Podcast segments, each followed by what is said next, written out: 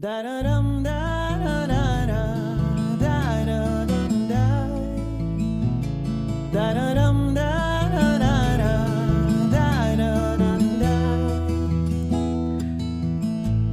välkommen du som valt att stiga in i detta samtalsrum som heter Söndagarna med Stina Volter. Jag sitter här och jag är redo för samtal och möten.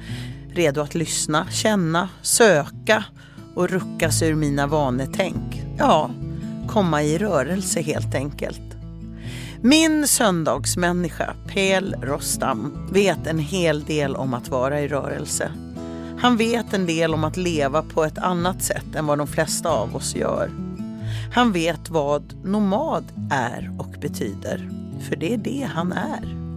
Han har tankar om tid, frihet, rädsla, värderingar, vandringar och kärlek. Jag kommer inte att vara samma då vi har pratat klart och det är vackert och trösterikt. Jag hoppas att du vill vara med oss och jag hoppas att du när Pel har lämnat studion vill skapa mer rörelse med mig. Programmet pågår till midnatt och den andra timmen, den är din. Ring 018 17 40 20 när dina tankar vill bli prat.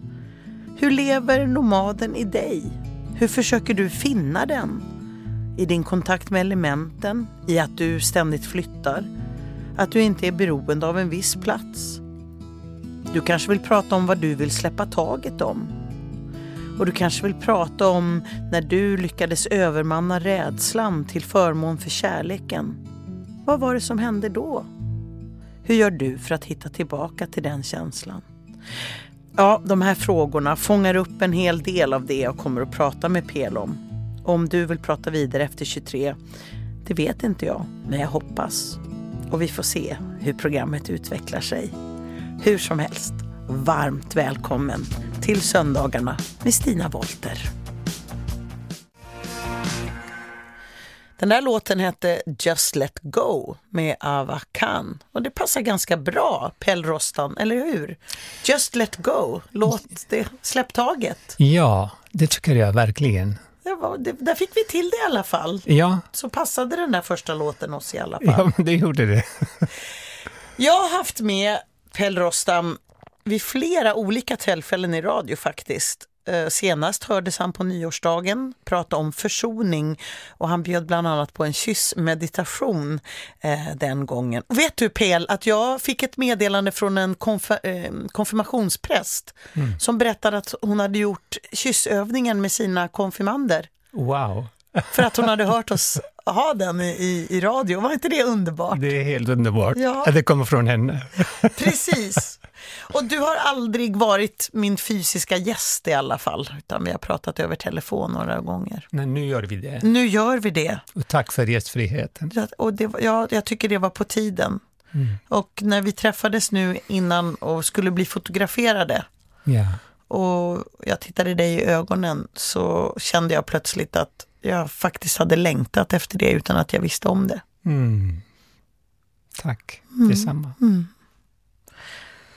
Om jag frågar dig vem, vem du är och alla mina lyssnares vägnar, vad svarar du då? Mm. Det är så många svar faktiskt kan komma. Mm. Men jag väljer att eh, tro att jag är en nomadisk kärleksvarelse. Och på din hemsida står det att du är nomad, föreläsare, kursledare och inspiratör. Men vad känner du egentligen inför sådana här definitioner av en människa? Just att man måste sätta ord på någonting för att kunna presentera sig. Ja, jag är väldigt eh, delad, känner jag mig, inför definitioner. För, eh, för mig, mer och mer upptäcker jag att det finns inga slutgiltiga definitioner eller sanningar i någonting. Nej.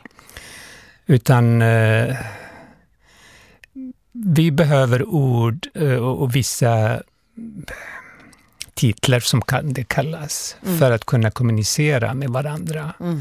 om något specifikt. Och det är där, där kommer de här orden på hemsidan. Mm. För att de människor som eh, känner sig dragna till de här teman mm. kan känna igen sig. Och ska hitta dig. Ja, och kan mm. kommunicera. Mm. Annars bortom dem eh, är ju jag eh, en varelse som, som alla andra varelser, mm. som är väldigt svårt för mig att eh, grippa tag i, att, att rama in. Utan den, den, den bara, kan man säga, så den, den spritter sig vidare mm. i universum. Mm. Det, det, det du som visar det med händerna, du vibrerade lite med händerna så rörde du dem ut lite framåt som nästan fågelvingar eller en pulserande ja. rörelse. Ja, mm. det finns ingen statiskhet i oss. Mm. Vi är inte statiska varelser. Det tröstar mig oerhört mycket faktiskt. Kanske för att det där är jag är exakt i livet, jag vet inte. Mm. Och du, du håller fram ordet nomad, men vad betyder det ordet för dig? Vad står det för för dig? Ja, framför allt att jag är född i en familj som eh, var nomader. Mm. Och, och i, i, en liten stam som, som levde nomadiskt liv. Mm. Eh, och eh, det är själva grunden för att jag kallar mig själv nomad. Mm. Och jag levde min eh, barndom på det viset. Mm. Om, hur, hur kunde en vanlig dag se ut i nomadens liv i din barndom? En vanlig dag beror, eh, skiljer sig från årstid till årstid. Mm. Det beror på ja, vilken eh, tid på året och vilken plats man lever i. Mm. Men generellt, alltså, det börjar med, med tupparna som gal, mm. som eh, väcker människorna att eh, gå upp. Solen håller på att skina nu. Har man med sig tupparna? Ja, man, man har såna eh, med sig. Ja, man har man, man har höns eh, lite grann och man har allt som eh, ger föda mm. Ungefär, eller, mm. och, och möjlighet att ha med sig. Mm. Det brukar man ha. Mm.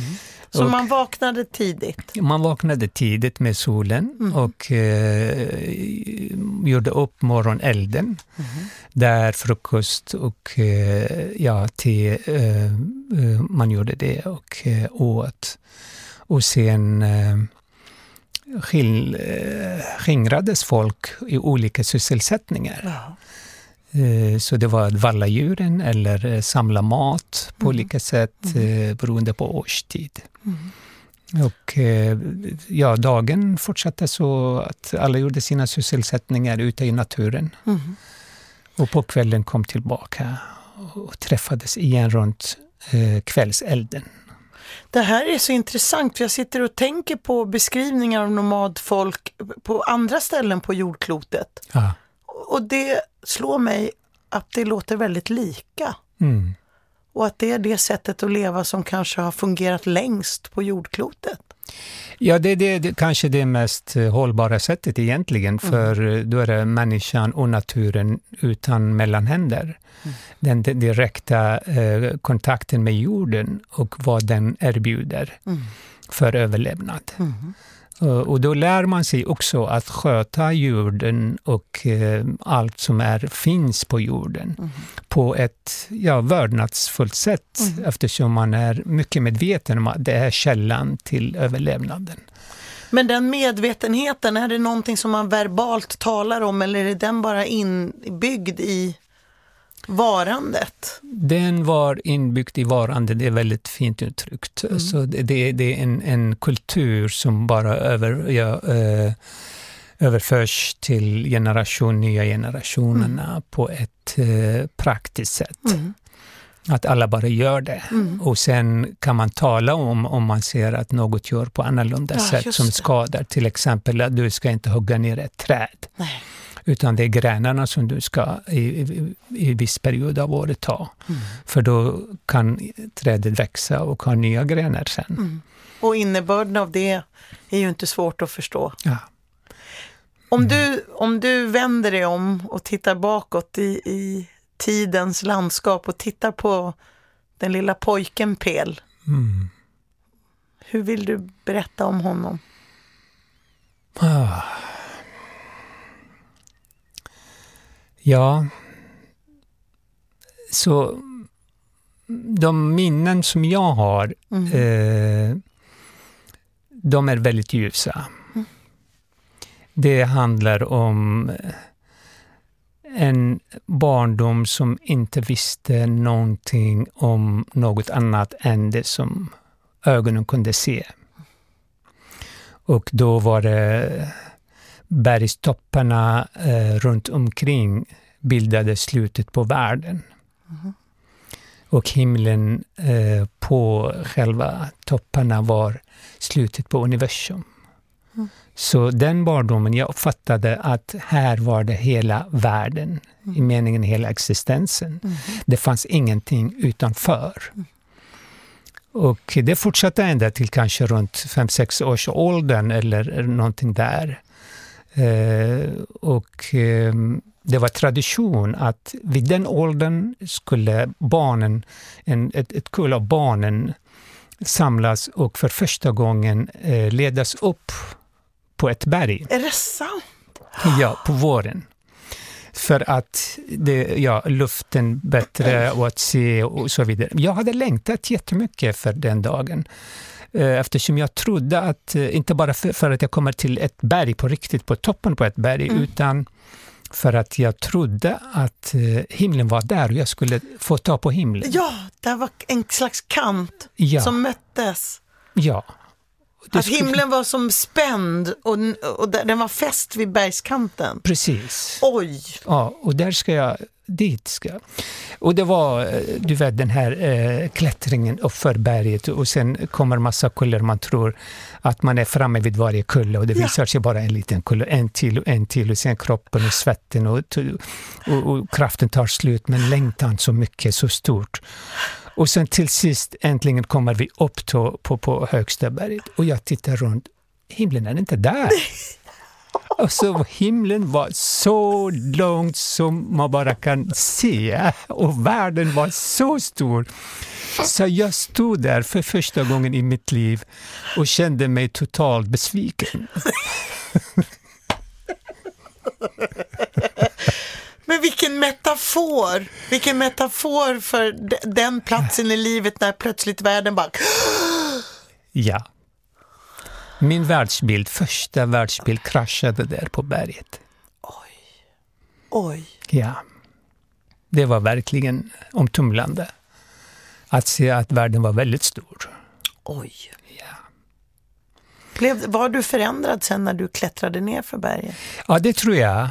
Jag kommer inte ihåg på vilket sätt, men, men jag, var, jag var väldigt tagen av det. Hur, hur kan världen vara så här? Och eh, det är eftersom ingen pratade om hur saker och ting, till, eh, saker och ting hå- håller sig, egentligen vad är vad. Alltså, det, det fanns inte den här intellektuella slöjan som, som sväpar runt sinnen på, på folk. Och hjälp, eh, nu kände jag plötsligt att jag ville anteckna den intellektuella slöjan, men jag tror att jag kommer att minnas det. Men det låter som om... Nu, nu är det här en jättekonstig association, men när jag är med min dementa mamma Ja, så finns bara nuet. Hela tiden, nuet flyttas med i varje nu. För jag har inget annat. Det låter, jag vill inte säga att, jag vill inte dra parallellen till glömska, men det låter som om att du levde i ett nu, att det var ett nu som flyttades med.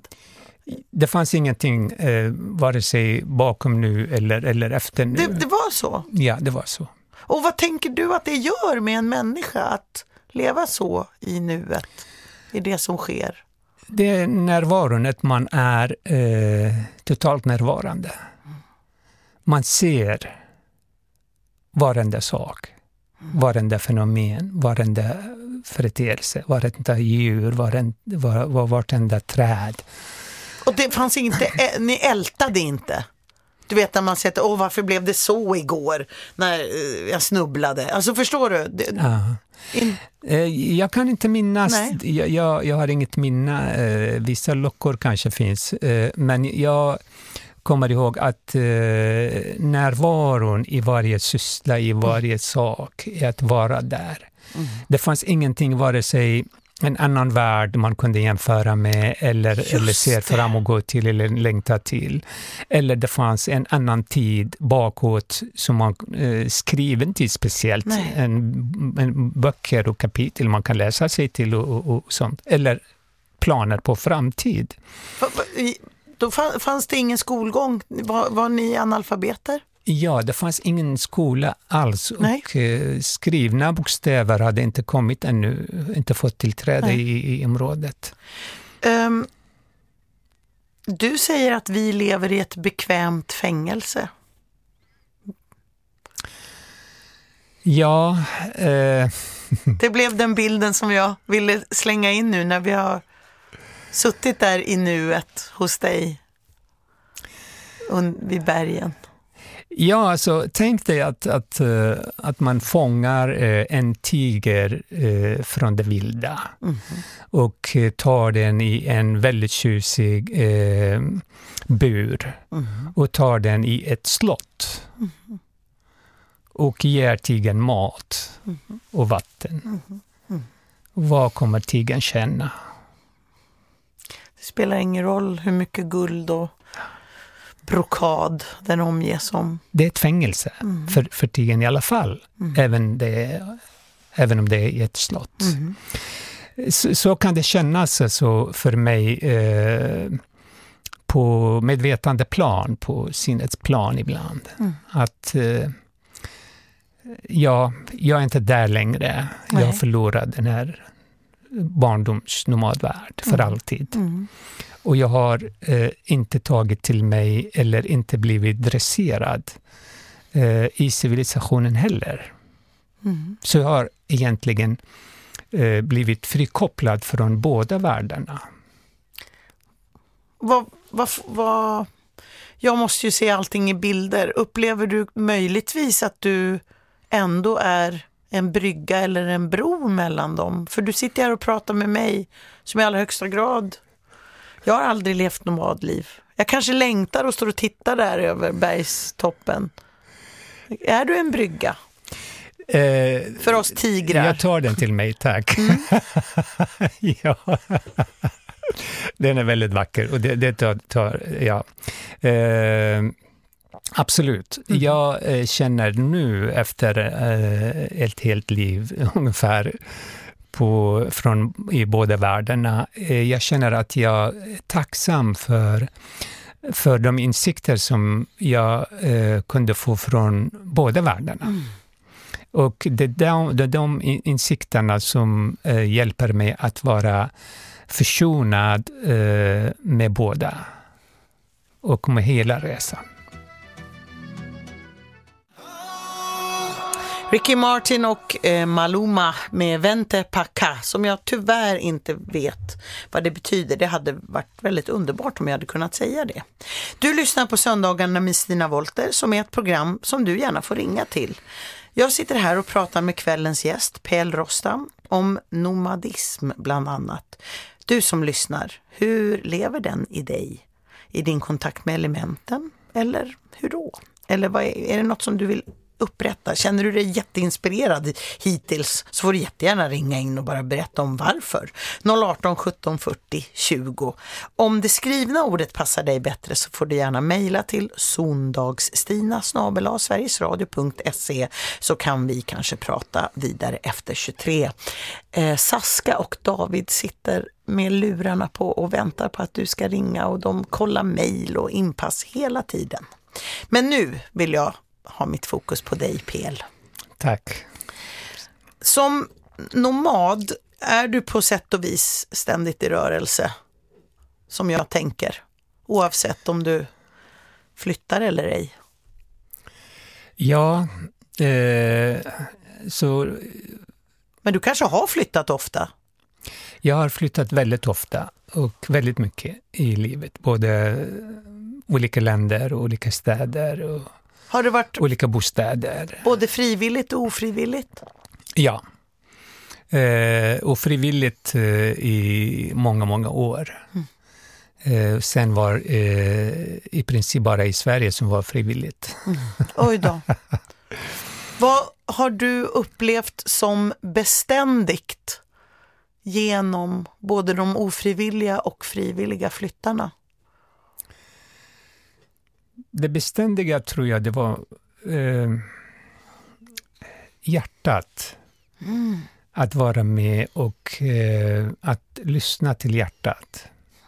När förstod du det? Är det någonting du har förstått i efterhand eller upptäckte du det på vägen? Jag satte ord på det i efterhand. Mm. Men eh, intuitivt mm. Gjorde jag väldigt många gånger. Mm. Och ibland gjorde jag trots att eh, det kändes fel. Mm. Eller, eller tänkte att det kan bli väldigt fel. Men innerst inne kändes bara att jag måste göra det. Tror du att dina första år som nomad har gett dig en, en förhöjd intuition i, i, i ditt väg, när du har valt väg eller när du inte har kunnat välja?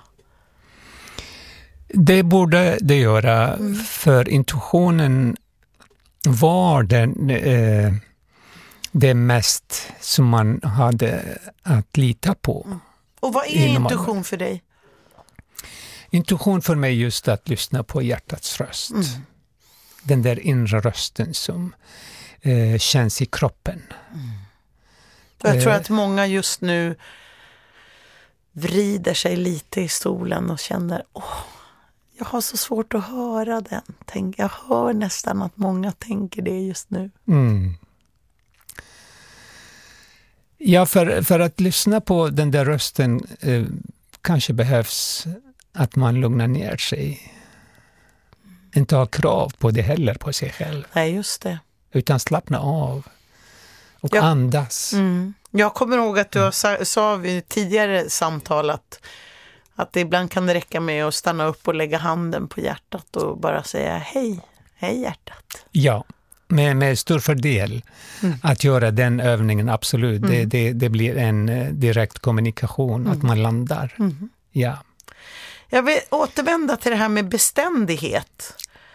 Uh, för Du har sagt att civilisation är ett tecken på att vi strävar efter beständighet och att det på sätt och vis går emot naturen. Jag skulle gärna höra dig prata mer om det. Jag känner mig nämligen lite ägd av mina saker just nu. Du gör det? Jag längtar efter en, ja, jag, jag, jag önskar egentligen att någon kom hem till mig och bara befriade mig. Men jag måste göra det själv. Ja, det tror jag också. jag vet! Men vad tänker du? Jag behöver dina ord, Pel. Ja, alltså, frågan om, om civilisation och, mm. och beständighet. Eh, mm. Det, det, är en, en äh, egentligen äh, lite, lite äh, kontra jobb i civilisationen. För civilisationen går ut på att bygga sig fast. Just det. Mm. Och eh, orörlig och eh, så här ska det vara. Strukturer, normer, eh, både på fysiskt plan i form av alla städer och alla byggnader och alla maskiner och alla gator och allting är, det ska vara så här beständigt, det ska vara, hålla i, i evigheter. Mm. Och sen i sinnet också, att människor ska eh, placeras in i, i hela livet i burar ungefär, i, i fasta platser. Mm. Eh, och ja, nu ser jag framför mig vad du menar med beständigheten där. Mm. Här ska vi stanna. Här, det här, här tycker det. jag. Det här ja. har jag alltid tyckt. Ja, så här är det. Så här ska det vara. Ja. Mm. Och då samlar på man, eh, man saker på sig också mm. eftersom mm. man har eh, plats som man tror att det ska vara evigt på något sätt. Mm. Eh, i alla fall hela livet. Och då, då, då, då samlar sakerna kommer dit. Eh, också. Så tynger de fast oss? Och då blir det, för de tar, saker tar plats, både eh, fysiskt, rum, rumsmässigt mm. och, och sinnesmässigt också, mm. för saker måste man ta hand om. Mm. Och då går åt tid och energi och kraft för att ha dem. Men civilisationen samtidigt som den, den försöker vara beständig, mm. den är förändrig ändå. Så, så, så även civilisationen ser jag som, som nomadisk. Ja. Eh, tänk bara det att alla städer som någonsin har funnits före dagens städer är under jorden nu. Ja. Alla civilisationer före dagens civilisation är borta. Mm. Det är rörelse. Det, det, och så började civilisationen i början, i, sägs det, i, i sommar. Mm. i Somerien i nuvarande södra Irak. Nuvarande. Ja. Men nu är det USA som är huvudplatsen för civilisation mm. till exempel. Mm. Om ett tag vet vi inte var den flyttar sig. Nej, Så det, det är en, en, förflyttning även av själva civilisationens centrum. Mm. Och historien. Och historien och, och allting rör på sig. Och så en dag kommer hela mänskligheten att vandra vidare till och med från planeten. Mm. Så vi, vi, kan inte stanna kvar här för i evigheter. Mm. Känner du tröst när du tänker på det? Ja, när jag har kommit till uh, den insikten att allting är egentligen nomadisk av sin natur. Mm. Både människan, uh, träden, djuren, uh, mm, haven, själva planeten. Allting är nomadiskt. Så som jag ser det hela universum eh, ser ut att vara eh, byggt på ett nomadiskt sätt. Ja. Eftersom där är allting går i rörelse i, i, i olika farter och olika eh, olika håll och olika sätt. Mm. Från det minsta som är de här, eh, pratar som energierna som far eh, enorma, när här sitter ju och energier som bara vandrar genom ja, oss ja, ja. och någonstans de är på väg. Men det betyder, ju, det betyder ju att jag får vara nomad tillsammans med dig, om allt är nomadiskt. Ja, du är det. Jag är det. Ja, du är det. Tack. Varsågod.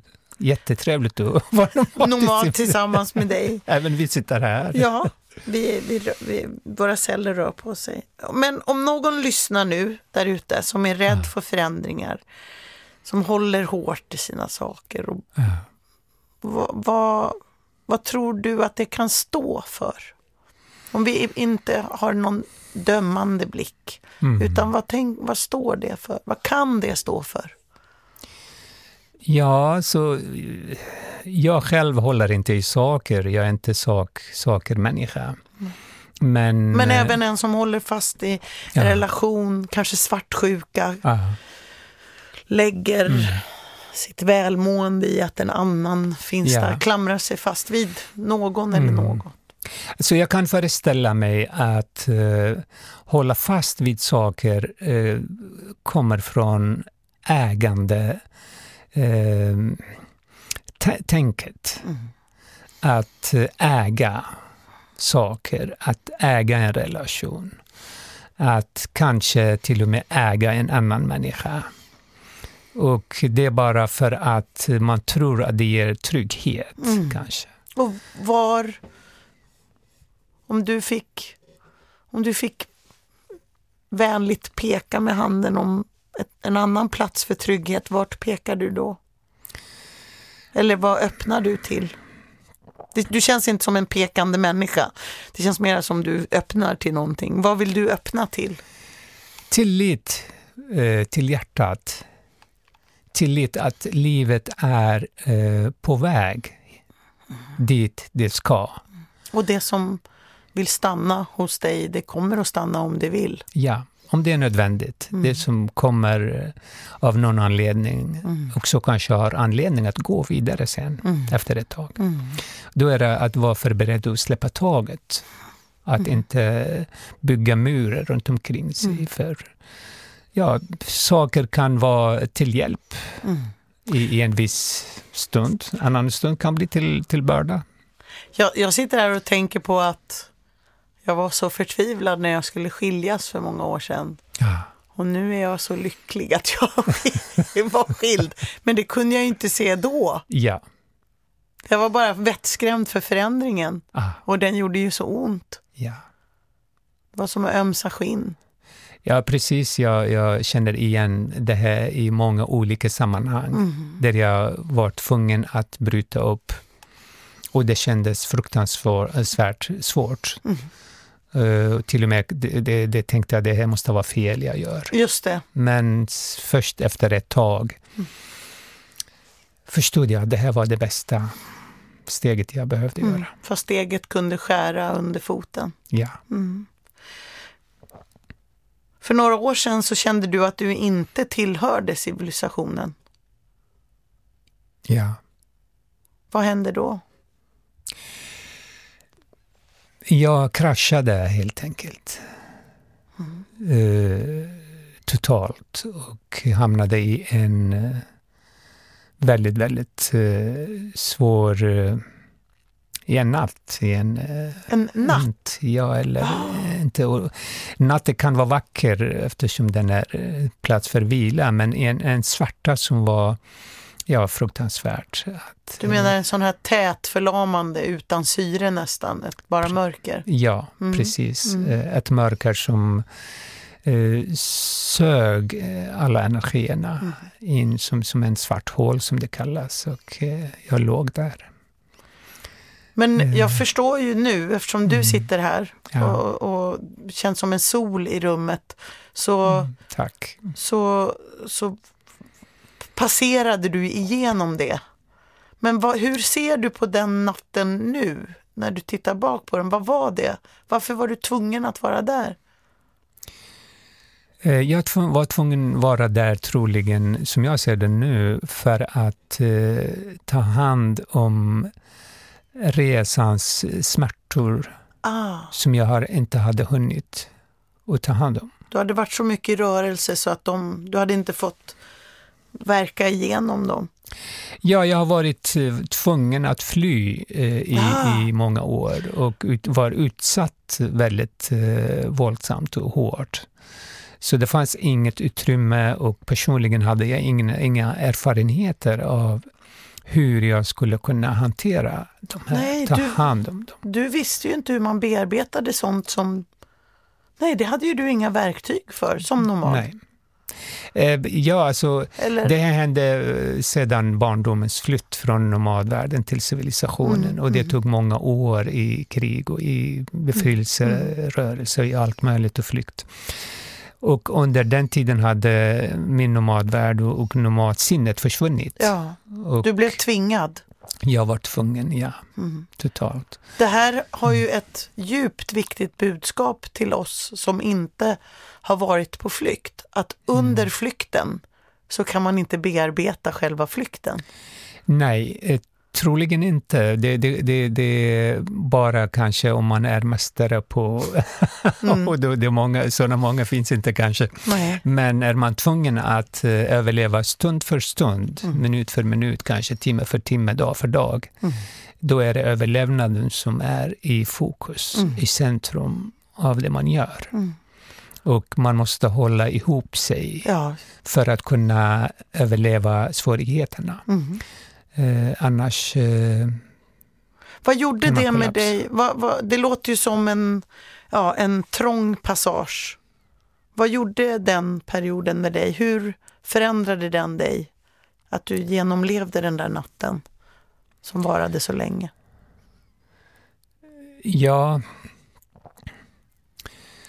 så svårigheterna i det, det, som jag har gått igenom, tyvärr, det är väldigt många människor går igenom. Och mm. det, det, är utsatta människor som är utsatta för eh, krig, för olika våldsamma situationer, för tvång, för flykt, för eh, maktmissbruk, för, för eh, ja, det är väldigt många olika eh, våldsamheter som mm. finns i, i vår värld. Mm.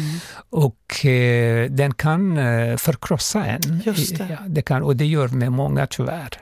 Mm. Men lyckas man att, att, att, uh, överleva dem och uh, då finns det möjlighet att komma till de ljuspunkter som finns i, i, i svårigheterna i mörkret. Men när du var, var med, med mitt språk så säger jag att du hade posttraumatiska, att du hade en depression. Ja. ja. Men jag ser också framför mig, nu, nu ser jag bilder igen, att den här perioden kan ju vara som när en fjäril ligger i, i puppa. Det är ju alldeles mörkt och trångt där inne men mm. det händer någonting under tiden. absolut. Det, det, så, så är det. Uh.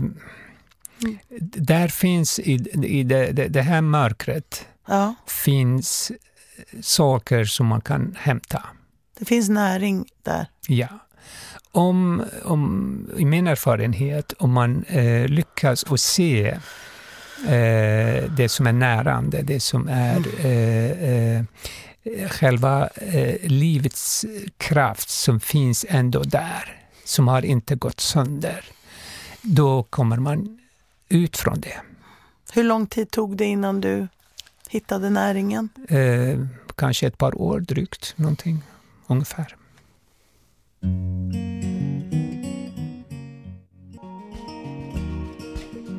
Är det klart så? ja, Sofie Selmani sjöng My Song och jag och Pel, jag förklarade just för Pel att eh, klockan 23.00 så ska vi ha pratat klart och du såg väldigt förvånad ut. Var ja. tog tiden vägen? Ja, vi har inte börjat ännu. Nej, men jag, jag vet. Så här är det när man är, har sån här eh, stanna upp-radio. Mm. Att det mm. händer något med tiden. Du vet, många yeah. radiointervjuer är så här, när, när de säger att nu har vi gott om tid, då är det sju minuter. vet du. Okay. Så, och, och när det, man öppnar ett sånt här stillsamt rum, då, då mm. plötsligt är 45 minuter eh, räcker inte riktigt till. Ja.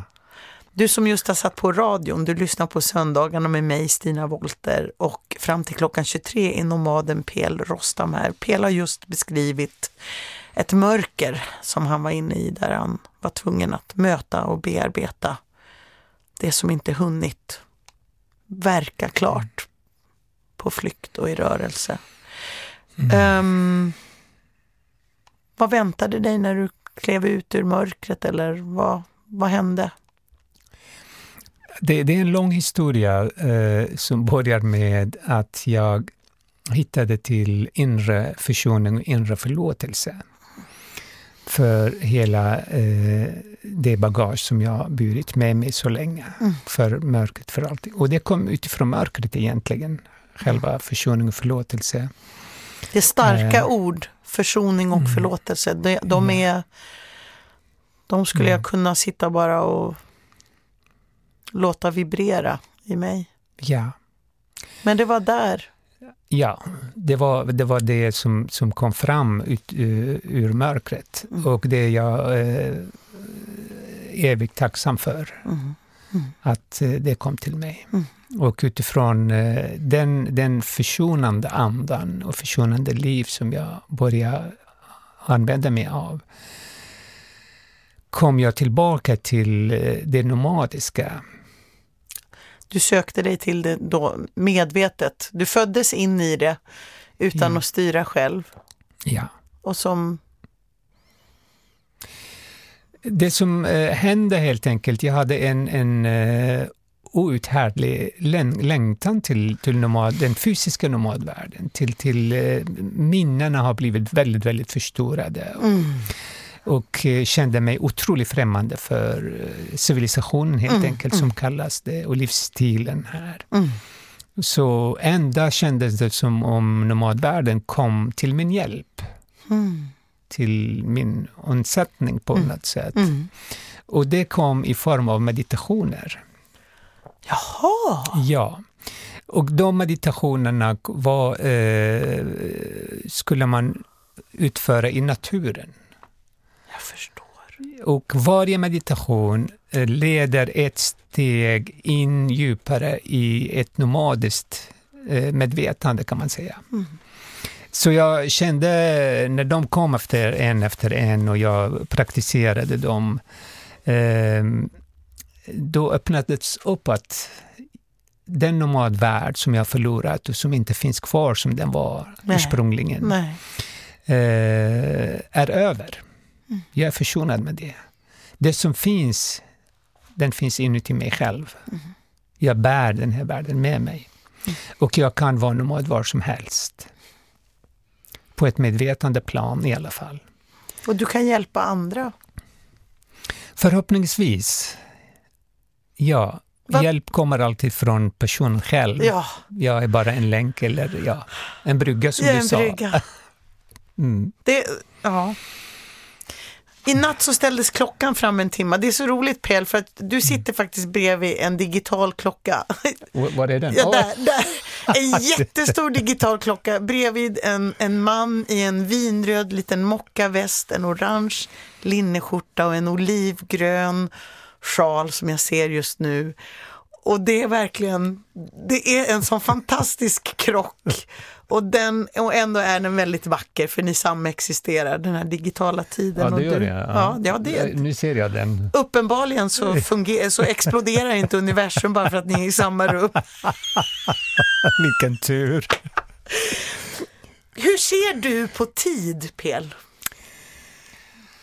Eh, tid, existentiellt finns inte tid. Vad finns? Eh, det, det, det som jag ser det som tid, eh, så vi hade inte tid i, i nomadvärlden. Det fanns ingen klocka, det fanns ingen tideräkning, det fanns inte almanacka, det fanns inte, utan det var solen, eh, solens uppgång, solens nedgång var de viktigaste som, som hände och sen fullmåne och så vidare. Mm. Men här i, sen jag såg tiden i civilisationen, det var det ett mysterium som jag kunde dela med lite grann, försökte. Så. Mäta, dela upp, ja. köpslå, ja. springa. Ja, precis.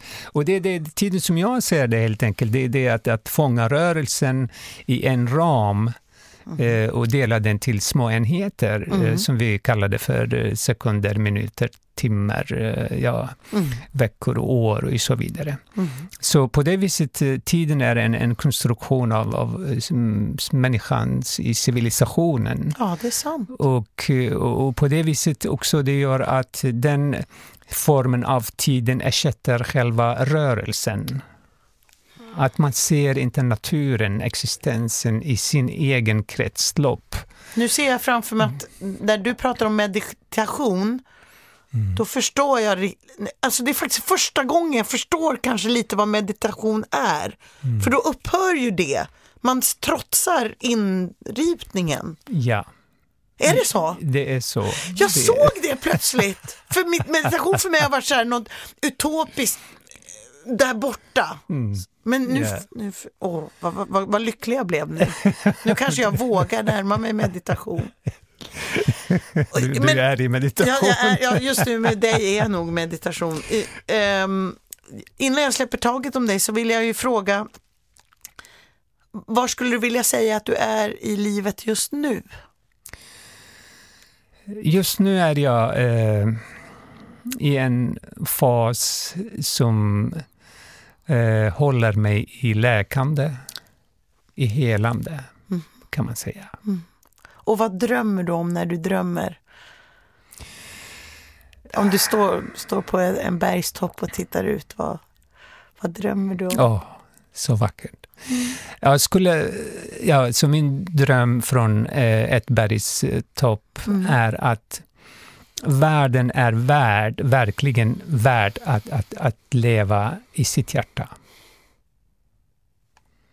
Att eh, ta bort den där intellektuella slöjan som, som eh, mörknar allt, som gör allting är eh, något annat än det som är menad.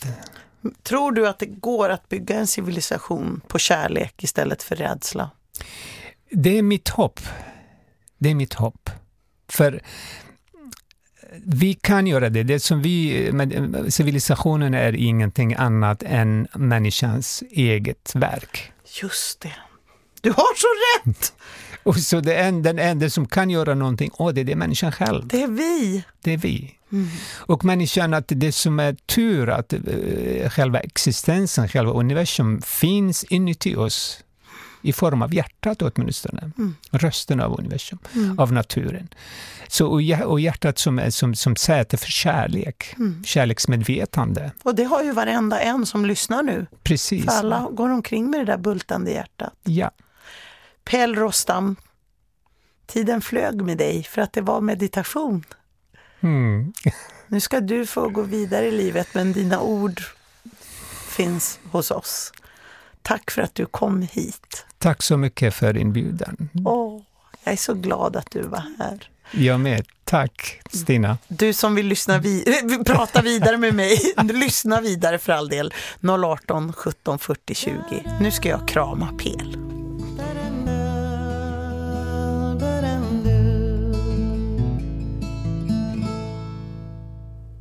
Du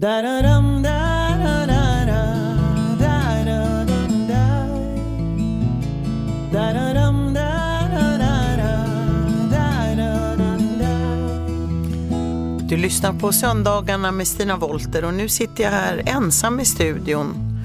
Jag har just haft besök av en nomad som har fått mig att förstå att jag också är det. När jag smakar på ordet nomad så tänker jag främst kanske på rörelse hur vi alla är i rörelse oavsett vad vi tycker om det och hur vi förhåller oss till det. Och på många sätt så tröstar det mig.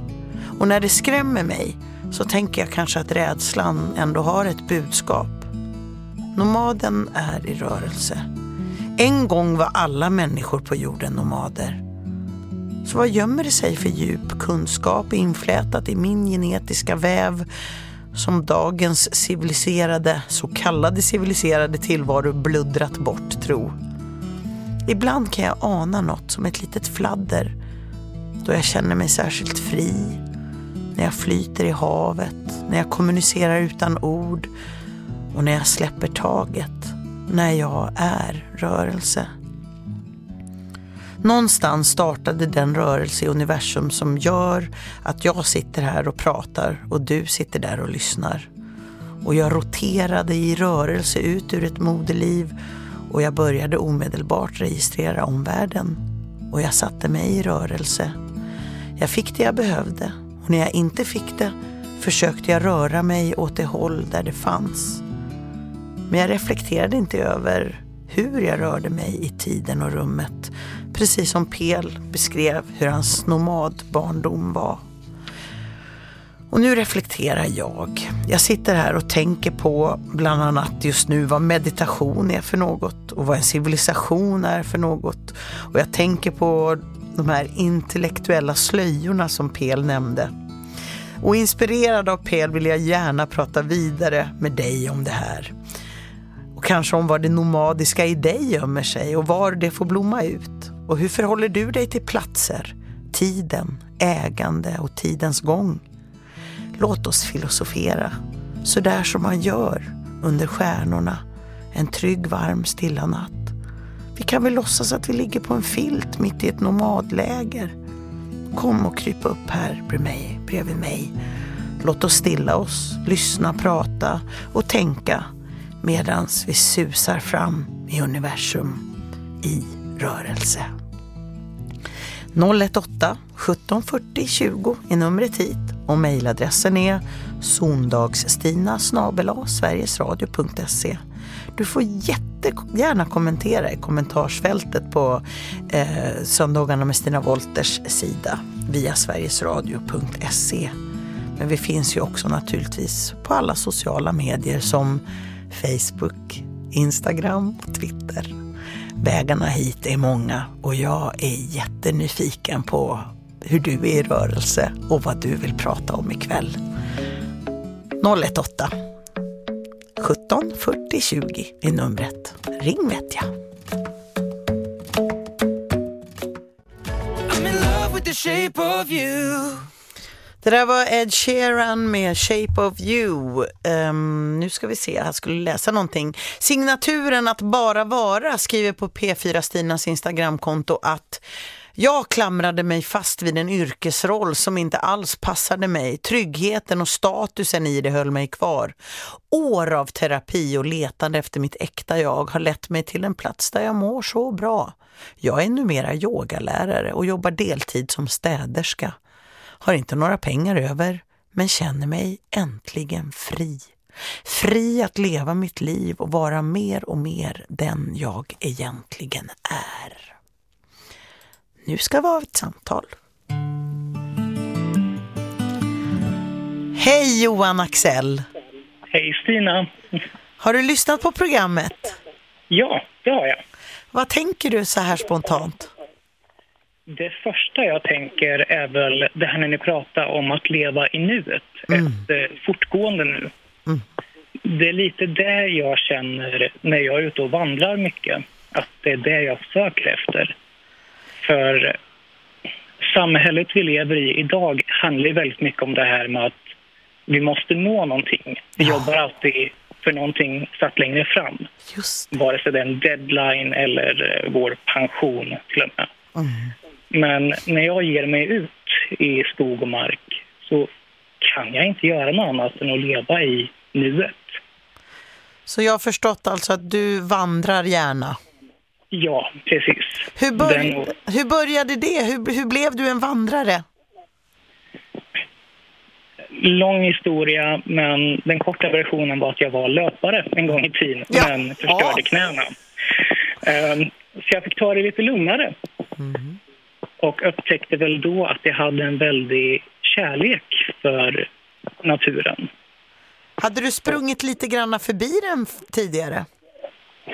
Ja, kanske det. Jag sökte mycket ut i naturen redan då, men jag stannade nog inte upp och såg på den på samma sätt som jag gör idag. Kan du inte berätta, Johan, hur en typisk vandring kan se ut? Det, det känns som jag behöver lite inspiration.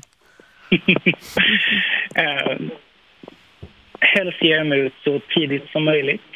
Mm. Jag känner att uh, skog i morgonljus är otroligt vackert. Och just att få känna att det inte finns någon oro över tid oh. är väldigt viktigt för mig. Mm. Uh, och att ge sig ut någonstans där man inte har varit innan. Mm. För jag tror att vi som människor behöver det här att få se nya saker. Ja, det, jag känner igen det, det händer ju också någonting med hjärnan när, eh, och med uppmärksamheten när man inte bara går på stigar som man har vandrat på förut. Oh ja. Vad tänker du händer med dig? Jag vet inte hur jag kan beskriva det på annat sätt än att jag känner mig mer fri och lycklig. Mm. Jag tror vi behöver se nya saker. Mm. Jag tror att vi binder fast oss så mycket i allt det vi har runt omkring oss. Mm. Att vi blir så vana att vi inte tar in världen på samma sätt. Kanske är den där slöjan som Pel pratar om. Ja.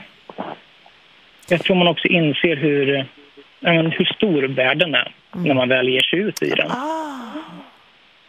Men jag är ju också en sån där människa som tycker väldigt mycket om att veta vad folk äter. Vad tar du med dig för mat? Det beror på helt och hållet mm. eh, på vart jag ska och vilken årstid det är framför allt. Eh, jag vurmar ju väldigt mycket för den öppna elden. Jag oh. tycker om att grilla ute i skogen. Men så här vintertid så är det mycket grytor och röror som man kan koka över ett stormkök. Du har med dig stormkök då? Mm. Mm. Är du helst ensam? Både och. Ehm, jag tror det är bra med lite självvald isolation då och då. Mm. Men eh, i och med att jag ger mig ut så tidigt så är det inte alltid så lätt att få med sig folk ute i skogen heller. Mm. Um, folk vill gärna spendera sin helg på lite annat sätt. Men jag känner inte att jag får samma ro av att ligga i sängen som de får kanske. Nej. Så när du, när du kommer tillbaks på kvällen eller är det då du återvänder hemåt? Ja. Hur skulle du vilja säga att vad har du med dig hem? Dels är det ju uppenbara det här eh, nyladdade batteriet och ett friare sinne absolut. Mm. Jag känner att jag har det handlar mer om vad jag inte har med mig hem, skulle jag säga. Ah, du menar att du lämnar någonting där ute? Ja, precis. Nämen. Jag kan släppa allt jag behövt bära på hela veckan. Släppa all stress och alla måsten och hinna bearbeta alla tankar som man inte har tid med under veckan. Mm. Och det ger mig så otroligt mycket att kunna lämna allt det där ute i det öppna. Det är så intressant för vet du vad jag upptäckte här, alltså ganska nyligen att mina promenader mm. förändrades enormt av fall jag hade med mig mobil eller ej. Alltså en sån liten grej. Ja. Men det tror jag också är viktigt det här att ute i naturen att vi inte har allt det här moderna omkring oss. Mm. Um, det kommer väl tillbaka lite med, med det här med att släppa stress och allt det här men att ingen kan nå en ute i skog och mark. Att du inte har det här måstet att någon kan ringa upp dig eller att någon säger att du måste göra det här utan du är, du är där ute. Du lever i nuet och det är bara du gör det här för dig själv. Just det, inte för att redovisa eller Precis. fotografera eller något sånt. Strunta i fotografera och bara uppleva. Mm. Jag tänker på det här med elementen. Mm. Va, vad känner du för dem? Någonting jag märkt sen man blev vandrare, om man nu kan någonsin bli en vandrare, eh, är väl att man får en mycket större respekt för alla elementen. Eh, framförallt regn och vind och sånt där. Det är en sak att gnälla över eh, dåligt väder när man går från jobbet. Men en helt annan sak när man har fyra timmars vandring hem igen. Exakt. Och man får sån otrolig respekt för dem som, hur långt vi har kommit som människor framför allt. Och samma sak det här med eld, hur viktig den har varit för oss genom alla tusentals år. Och kanske är det i element, jag tänkte just på det där, det jag sa i början eh, av nu den andra timman, det här med att har vi det kanske invävt i vår genetiska väv, en relation till det här, kanske upprättar vi kontakt när vi sitter där vid elden eller står i vinden. Mm. Med, Ja. något, med något väldigt ursprungligt. Det blir ju lite så även med jorden vi går på när vi är ute. Att vi får en helt annan slags kontakt med marken. Jag tror inte man tänker på den på samma sätt när vi går här inne i innerstäderna. Eh, Det är någonting levande och uråldrigt och det känns. Man känner sig, i alla fall jag, känner mig väldigt trygg när jag är där ute. Att det känns som det är någonting som... Ja, man, man är inte i fara där ute. Man blir omhändertagen av naturen. Kanske det är lite naivt, men det är så det känns. Johan Axel, jag tycker inte du behöver vara så, så anspråkslös. Du får visst kall, kalla dig eh, vandrare och jag tycker visst, eh, det behöver inte vara något naivt över det du beskriver. Jag tycker du är en underbar ambassadör för vandrandet. Det tackar jag för. Och tack för att du var med ikväll. Inga problem. Tack för ett väldigt intressant program. Och vandra vidare nu Johan. Och du kanske har fått några helt nya att vilja ge sig ut nu och känna marken under fötterna. Det hoppas jag. Hej då! Hej.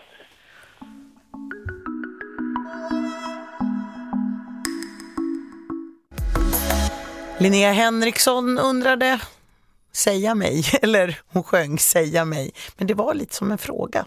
Ett mejl har kommit till sondagsstina snabel-a sverigesradio.se. Det är alltså söndagsstina helt enkelt, fast utan prickar över o-et. Lätt adress. Jag vill gärna vara din söndagsstina. Ehm, mejlet lyder så här. Mellan tårar försöker jag skriva till dig. Vilket fint program. PL pratade så vackert om förlåtelse och försoning.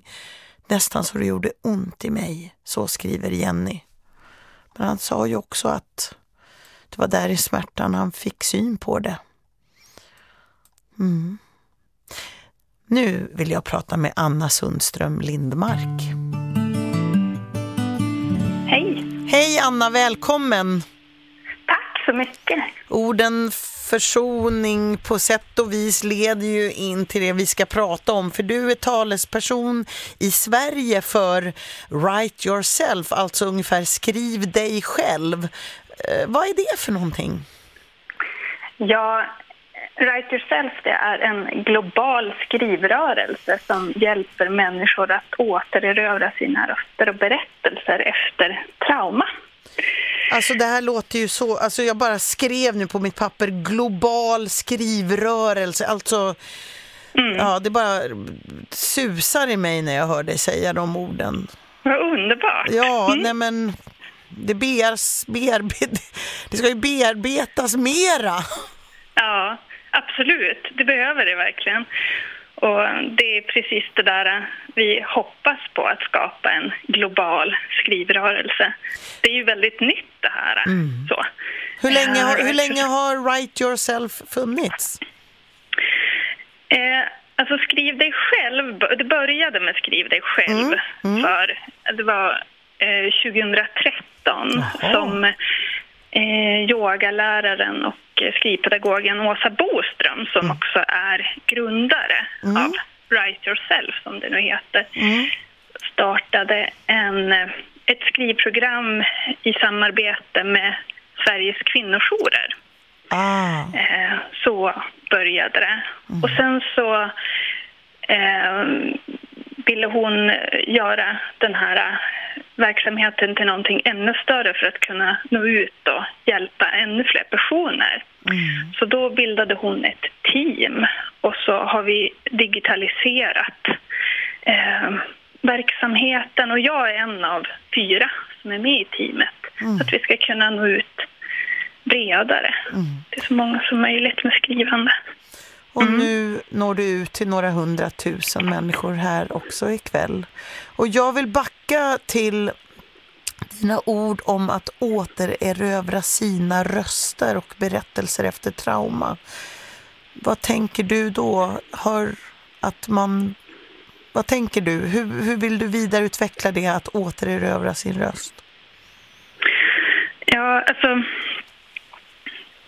Jag tänker så här, för det första om, om trauma. Mm. Så där, det är ju ett tillstånd som ja, som kan vara så kaosartat för en individ så att eh, mm.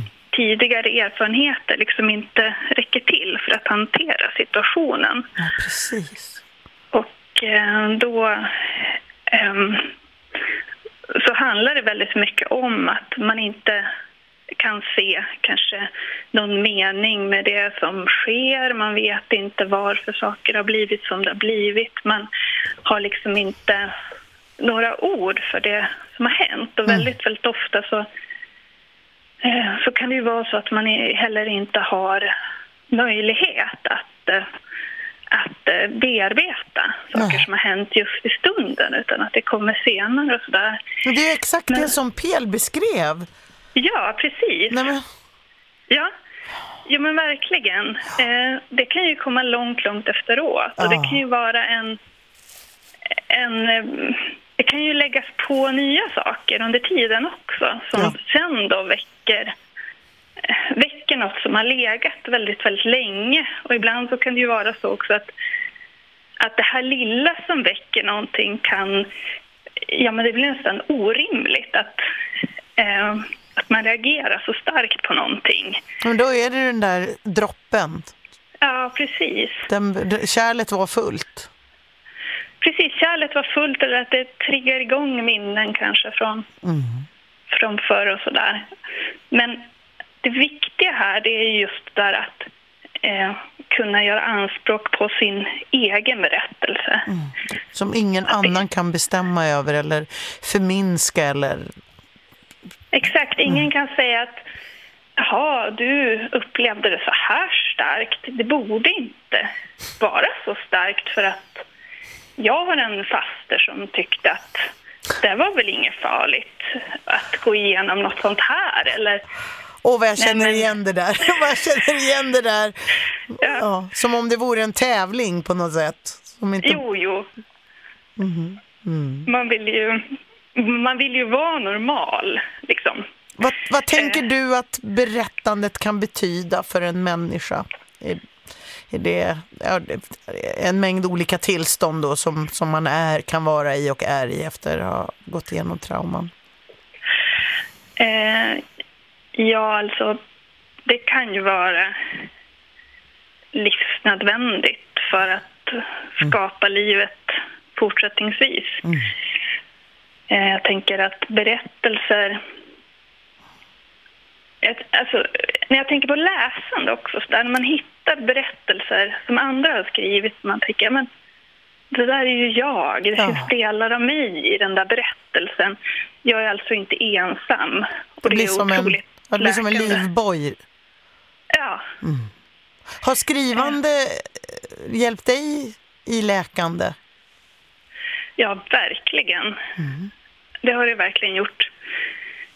Egentligen så har ju jag alltid hållit på att skriva, alltså hela livet. Mm. Så. Mm. så fort jag hade varit med om någonting som jag inte ja, riktigt förstod så, där, så, mm. så började jag rita och skriva och liksom konstruera eh, det som hade hänt. Men, och jag har ju skrivit... Eh, jag har jobbat som journalist och använt skrivandet så också. Mm. Men då det blev som tydligast att, att skrivandet verkligen, verkligen var så läkande för mig, det var när jag började skriva på en bok eh, som kom ut förra året som heter I skuggan av ett geni och den handlar om min farfar.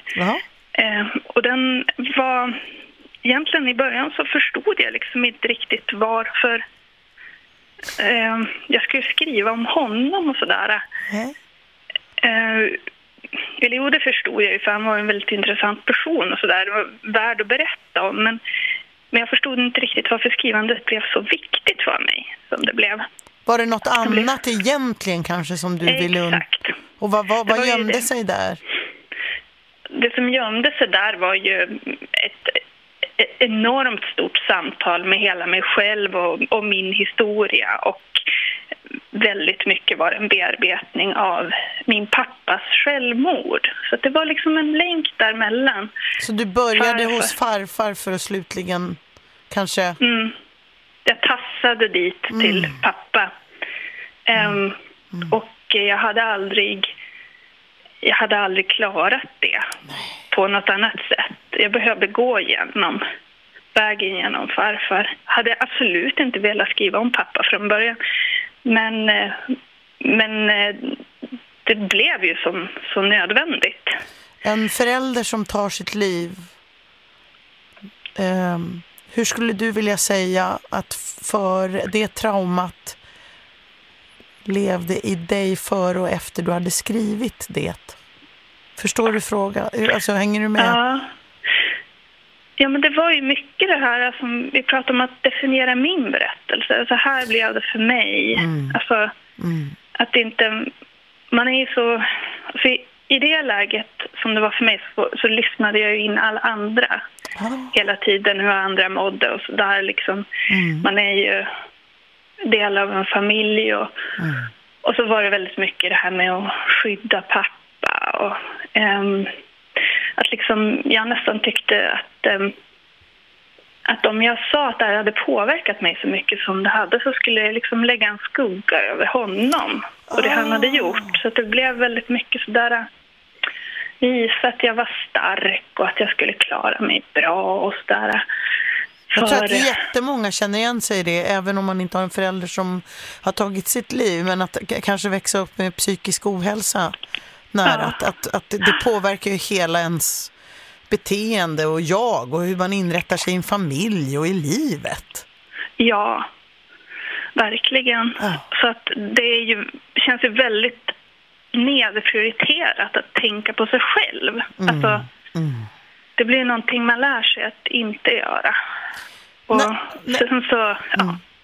Ja, det, när, när du sitter där då med, med din, din berättelse, bara din som har varit inne och vänt i dig. Ja. Vad hände med din relation till händelserna och människorna? Eh, saker blev ju mycket mer begripligt när jag satte ihop. Mm. Um, dels använde jag ju skrivandet på, på ett sånt här sätt då, som um, Alltså när man söker efter ord och man har liksom um, byter perspektiv och kanske skriver i tredje person för att...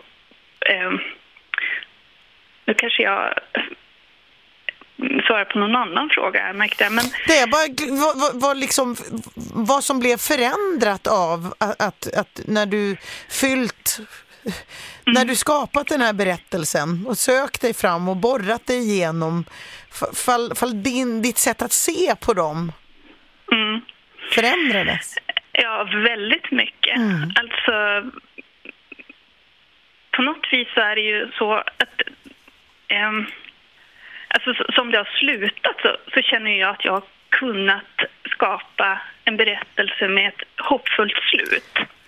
Och det blev ju lite grann drivkraften under tiden som jag skrev. Det blev väldigt mörkt i historien. Ja. Jag såg liksom eh, alltså, massa tragedier sådär Mm. som hade präglat mig men också min pappa och släkten och en massa grejer sådär. Ja, ja. Och jag tänkte nej, men det, här är, det här är helt fruktansvärt. Varför börjar jag rota i det? Alltså, så dumt. Alltså, jag ångrar mig verkligen. Nej, men, Ja, men det var som att öppna på så här Pandoras ask. Och, ehm, men ehm, sen så, när jag väl hade gjort det, då blev det så starkt att jag ville göra någonting eh, mer av det här. Så jag ville liksom eh, hitta det här hoppet igen. Och, och mm, jag började liksom men förlåta saker Mm. på riktigt verkligen Mm, mm. I, och för, försonas med det. Alltså, för att viljan, viljan hade vaknat i dig låter det som. Att du ville det och då skapade du det. Ja, ja Va, precis. vad häftigt! Och att vilja är ju det hoppfulla. Ja. Att vilja gå vidare och veta att det, det klarar man av. Mm. Ehm, att man har så väldigt mycket kraft inom sig. Det har ju människor. Och det blir ju så fantastiskt. På något vis så slut cirkeln här av vårt lilla korta samtal. Att, att du skrev dig själv. Du skrev ett slut som du ville ha på just den berättelsen för att gå vidare. Ja, Så, det blev ju precis. Mm. så den som vill veta mer ska bara söka på Write Yourself eller Skriv dig själv och då finns det information att hitta. Ja, Mm. bra. Och då, då lämnar vi över den stafettpinnen där ute i världen till den som behöver. Ja. Anna Sundström Lindmark, tack så hemskt mycket för att du var med. Tack så jättemycket för att jag fick vara med. Ha det så gott. Ha det så bra. Hej då! Hej då!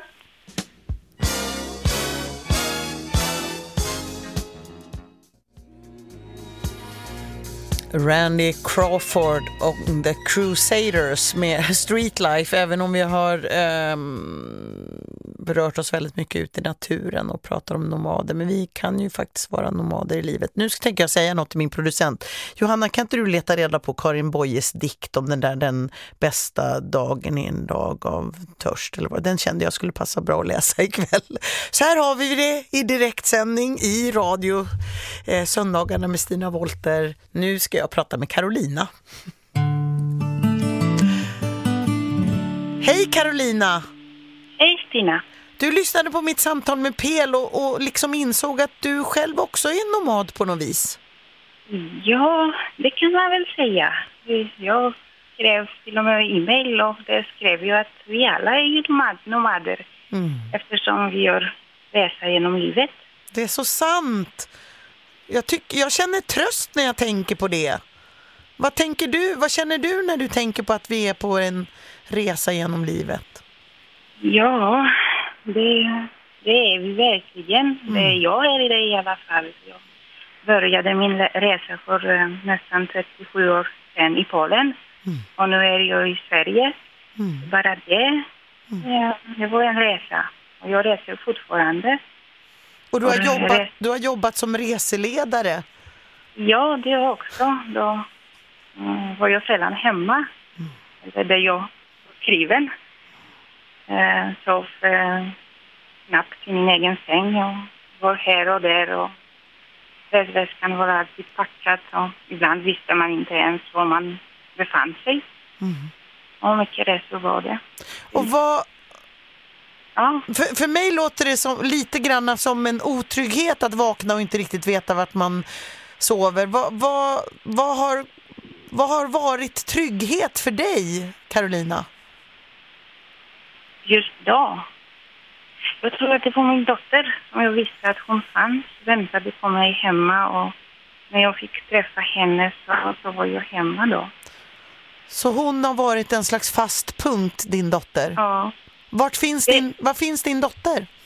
Min, min dotter finns i Polen Så om en vecka så ska jag resa till, till Polen för att tillbringa lite tid med henne. Så, Eh, ha, så som jag, mm. har du är det, är det som att du har två hem eller? Ja, det är det. Så jag har eh, hem där min dotter finns, Mm. självklart. Och jag har hem här där min kärlek finns. Mm. Mm. Min största kärlek. Du lever med fibromyalgi, Carolina. Ja, det är, det är också en resa som jag gör varje dag. Försöker, eh, försöker eh, ta mig från eh, sängen och ja, upp och, och klara varje dag. Ja, man känner värk hela tiden. Och, och det, är inte lätt. Det är inte lätt att leva med, med sån sjukdom. Hur länge har du haft fibromyalgi? Um, jag har känt värk i nästan 30 år. När, Ja. när märker du att du blir lite bättre? Ja, ehm, när... ehm, jag mår bättre när jag, när jag får greja med ehm, eller göra något som utvecklar mig. Ah. När jag kan göra resan som, från den punkten som det gör ont till där det inte gör ont. Eh, och det är olika resor ibland. Mm. Mm, det är läsa en bok ibland. Mm. Det är gå upp ur sängen om jag orkar och sätta mig vid eh, skrivbordet jag eh, håller på med mm, pyrografi. Pyrogra- Eh. Vad sa du? Py- Ja. Pyrografi? Pyrografi, det, det betyder att jag målar med eld, med värme. Det Och det, måste jag, det ska jag kolla upp vad det är. Jag som ändå är Ja. konstnär, hur kommer det sig att jag har missat pyrografi? Det vet jag inte. Men jag det- som det- älskar eld också. Det här lät ju jättespännande. Du vet när man, när man målar med eld, med värme i träbit, en riktigt trä som Ja. luktar och doftar. Och det är Ah, både värme och det är mm, aromaterapi och det är trygghet och det är utveckling och det är... jag förstår precis. Jag, jag förstår precis. Jag känner nästan doften här. Mm. Vad målar du? Vad gör du för bilder? Just nu sitter jag, eller just nu så pratar jag med dig självklart. Men, eh, men jag satt och målade en hund. Och det, det är djur framför allt, Mm. naturen. Mm. Som blir så lugnande. Jag tycker att det är väldigt intressant för du beskriver att det även i smärta alltså finns förändring och rörelse. Att det, den går att förändra. Ja, mm, ja det gör det verkligen. Det, det gör det. Du, vad, vad händer i dig om du tvingas stå still och inte får utveckling och rörelse i livet? Då började det med värk. Och eh, kroppen mår inte bra. Och den reagerar just med ont och värk. Och det kan vara värk på olika ställen. Ibland är det så hemskt att man kan inte, inte ens gå upp ur sängen. Inte ta en kopp, en kopp te och dricka själv. Och då börjar komma dessa svarta tankar som gör att man tappar lust i livet. Så allt sitter ihop. allt sitter ihop. Så man måste hitta balans i livet. Mm. Röra sig och gå framåt i sin egen tempo. Men samtidigt behöver jag ibland att stanna och sätta mig och tänka på att jag ska, vad jag vill, Mm. var jag befinner mig. Njuta av eh, vardagen. Man ska inte ha för mycket bråttom. Jag tänker på att leva med smärta. Eh, Jag tror att många som lyssnar har en relation till det, att leva med smärta på olika sätt. Vad, vad har fått dig att orka genom åren?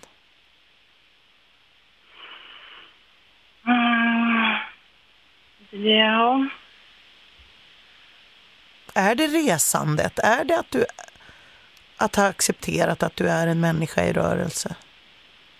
Ja, jag tror att, um, eller det kanske det att jag ville, trots detta mm. verk och sjukdomen, utveckla mig och resa och se världen och träffa människor och prova, prova nytt mat.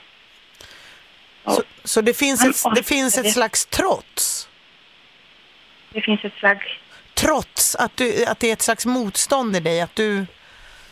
Att jag vill inte ge upp. Nej, okej. Okay. Mm. Nej, jag vill inte ge upp. Jag, jag tror att alla vill, alla kämpar så mycket de kan, så mycket de orkar. Mm. Och än så länge orkar jag. Jag har stöd. Så jag vet att jag kan gå vidare. Mm. Mm. Sjukdom och svaghet och, mm. och verk. Och nu är det min dotter som, som ger mig styrka också. Mm. Jag vill inte svika henne och jag vill inte ens visa att hon inte mår bra ibland. Aha. Jag lär trots verk och går upp och duschar och ibland är det enda jag kan göra. Mm. Men jag gör det. Du skrev ett långt, väldigt innehållsrikt eh, mejl, Carolina, om ett väldigt intressant och spännande liv. Kanske blir det så att vi pratar vidare någon gång om du vill. Jättegärna. Mm. Jättegärna. Jag, jag tycker om att lyssna på dina program för det, det är så många människor med så många upplevelser och, och mm. erfarenheter som man, man känner igen sig själv ofta. Mm. Och kanske ska du sitta här hos mig en dag och då ska vi inte ha en, en, en sprakig telefonlinje emellan oss. Ja, det hade varit jätteroligt. Ja. Yes. Men då, jag, jag är glad att du mejlade för nu har vi dig här i, i vårt lilla, lilla förråd av människor. Mm. tack så mycket för att du hörde av dig och vi kanske hörs igen. Tack, tack så mycket att jag fick vara har med. Du, har det så gott med din dotter i Polen. Hej då. Hej då.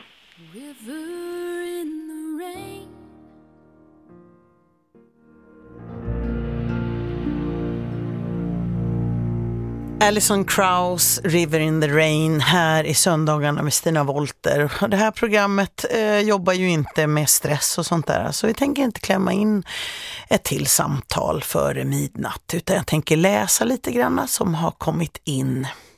Signaturen Baldersdotter skriver på P4 Stinas Instagramkonto att somliga går till kyrkan för att få, ett, få en andlig upplevelse, läka eller bara få andas lite lugn. Jag går ut i skogen det är frihet och ro i själen för mig. Och det ger mig tid att stanna upp och blicka inåt och fokusera på det som känns bra och viktigt i livet. Det bor nog en liten vandrande skogsvarelse i mig. Och ett sms lyder så här. Nomad.